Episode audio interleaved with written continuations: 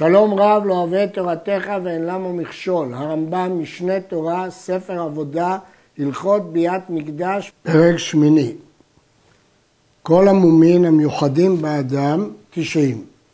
בפרק הקודם עסקנו במומים שהם גם באדם וגם בבהמה.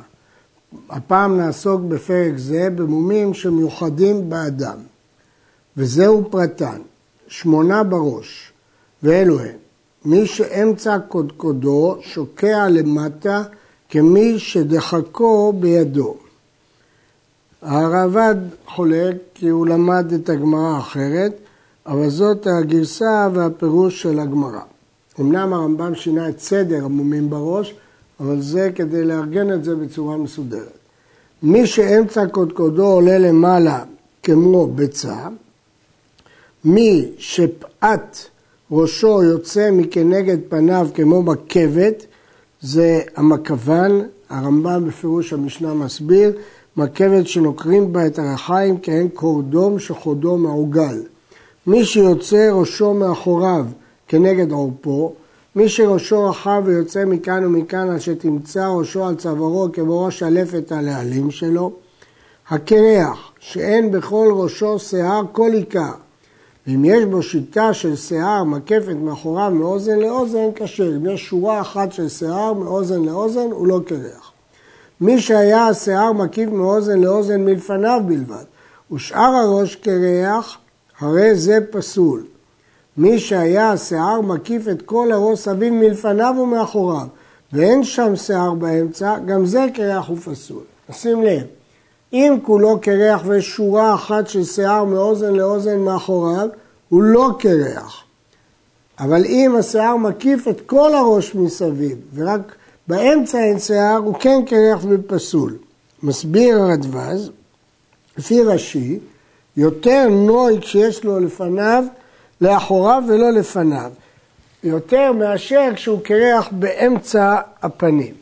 הרדווז מביא אותם מפני שזה דומה לכמרים שככה הם היו מסתפרים. אבל יש להעיר שהפסולים פה זה פסולים של מומים, לא בגלל דמיון לכמרים. שניים בצוואר, ואלו הם, מי שצווארו שוקע הרבה עד שנמצא ראשו כאילו מונח על כתפיו, מי שצווארו ארוך הרבה עד שיראה כשמוט מבין כתפיו. ארבעה ואוזן, ואלו הם, מי ששתי אוזניו כתומות קטנות הרבה, מי ששתי אוזניו נפוחות דומות לספוג. המשנה קוראת לזה צימם וצימח. מי שאוזניו מדולדלות למטה, מי שאחת מאוזניו משונה בחברתה במראה. אנחנו נראה בהמשך שכל זוג איברים צריך להיות שווה, ואם יש שינוי ביניהם זה פסול. חמישה בגבינים, ואלו הם, מי שאין לו שיער בגביניו, וזהו גיבן האמור בתורה. מי שגביניו שוכבים, מי שאין לו אלא גבין אחד, מי שיש לו גבינים יותר על שניים, מי שאחד מגביניו משונה מחברו, בין ששערו של זה ארוך, שערו של זה קצר, בין ששערו של אחד שחור, שער השני לבון או אדום, הואיל יש בין שניהם שינוי, הרי זה פסול. הסברנו שכל שינוי בזוג איברים נחשב שינוי. ארבעה בריס העין, ואלו הם. מי שאין לו שיער כלל בריסי עיניו, מי ששיער ריסי עיניו מרובה, מעובה הרבה, מי ששיער אחד מריסי עיניו משונה משיער ריס אחר, כמו כל האיברים שבזוג, כגון אחד שחור ואחד לבן, או אחד נושר והשני מעובה, מי שעפעפיו סגורות מעט והן נפתחות הרבה כשאר בני, בני אדם. אחד עשר בעיניים ואלו הם. מי שהיו שתי עיניו למעלה מן המקום הראוי להם, קרובות מפדחתו, מי שהיו שתי עיניו למטה ממקום הראוי להם, מי שהיו שתי עיניו עגולות ואינן נמשכות באורך מעט כשאר העיניים, מי שעיניו מוזרות והן שיוצאות כעיני הנמר, כמי שהוא מסתכל בעת שהוא כועס הרבה. עיניים מוזרות, בולטות, שמראות פנים של זעם, מי שעיניו גדולות הרבה כשל עגל, מי שעיניו קטנות כשל אווז, מי שדמעיו זולפות תמיד, מי שלחלוכית נמשכת מראש עיניו וכנגד החוטם, או מזנב עיניו כנגד צדעיו, מי שמקבץ ריסי עיניו ועוצמן מעט בשעה שרואה אור, או בשעה שהוא רוצה לדקדק בראייה, מי שראיית עיניו מעובבת עד שרואה את החדר ואת העלייה כאחת, ויוודע הדבר זה בשעה שידבר עם חברו ונראה כאילו מסתכל באיש אחר, מה שקוראים היום פוזל, מי שאחת מעיניו משונה מחברתה, בין במקומה, בין במראיה, כיוון שהייתה אחת שחורה ואחת פתוחה, מעובבת, אחת קטנה, אחת גדולה, הואיל ויש בין שתיהן שינוי מכל מקום, פסול כפי שאמרנו בכל זוג איברים. שישה בחותם, ואלו הם. מי שעיקר חותמו שוקע, אף על פי שאינו כוחל שתי עיניו כאחד, זהו חרום האמור בתורה. מי שאמצע חותמו בולט למעלה, מי שעוקץ חותמו נוטף למטה, מי שחותמו עקום לצד אחד, מי שחותמו גדול מאיבריו, מי שחותמו קטן מאיבריו. וכיצד משערים אותו? באצבע הקטנה של יד. אם היה חותמו גדול ממנה או קטן ממנה, הרי זה מום. הגודל של החותם צריך להיות כמו הגודל של אצבע קטנה של אותו אדם. שלושה בשפתיים ואלו הם מי ששפתו העליונה עודפת על התחתונה, מי ששפתו התחתונה עודפת העליונה, מי שפיו רפוי ורירים יורדים מפיו. שלושה בבטן ואלו הם מי שקרסו צבא, דהיינו בטנו, בטנו גדולה עד שהיא בולטת לחוץ, כך מפרש הרמב"ם בפירוש המשנה. אה, מי שטבורו יוצא ואינו שוקע כשאר בני אדם, מי שדדיו שוכבים על בטנו כדדי אישה. שלושה בגב, ואלו הם, מי ששדרתו עקומה, מי שיצאת חוליה משדרתו, בין שבלטה לחוץ, או נכנסה לפנים, או נטטה לצדדים, וזהו בעל חתרת, מי שטפח בשר בגבו ונעשה כחותרת, אבל פי שלא זז החוליה ממקומה, הרי זה מור. כלומר, או שהחוליה יצאה, בולטת, או שהיא נטטה לצדדים, או שטפח בשר בגבו. הרמב"ם בפירוש המשנה מסביר, חתורת שם הדבשת, איך שתהיה חרוגת החוליות, לפנים או לאחור או לאחד מן הצדדים, אפילו לא חרגו החוליות, נתערבה נפיחות קשה בגב. עד שנעשית כן חתרת, הרי זה פסול לדעת חכמים. שישה בידיים, ואלו הם, מי שיש לו אצבע יתרה מאצבעות ידיו, אפילו היו שש ושש, אפילו שכל הידיים והרגליים שווים, שש ושש עשרים וארבע, בכל אופן זה מום כי זה שונה מכל בני האדם. ואם חתך את היתרה, אם עשה ניתוח וחתך את האצבע היתרה, כשר. ואם היה בעצם, אפילו חתכה, פסול.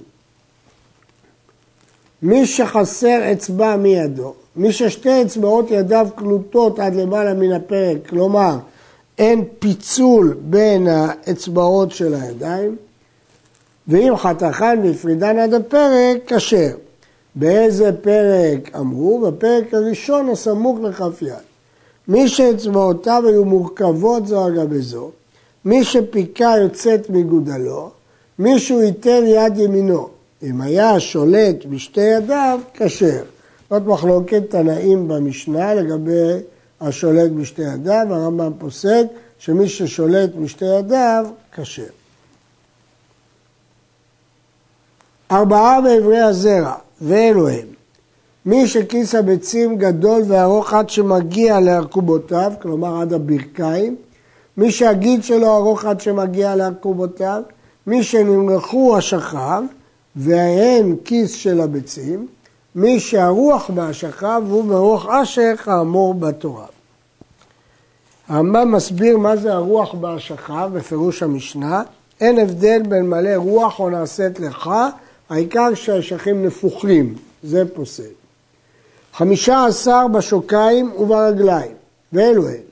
מי ששוקיו עקומות, עד שמחבר רגל לרגל ואין עקובותיו נוגעות זו בזו.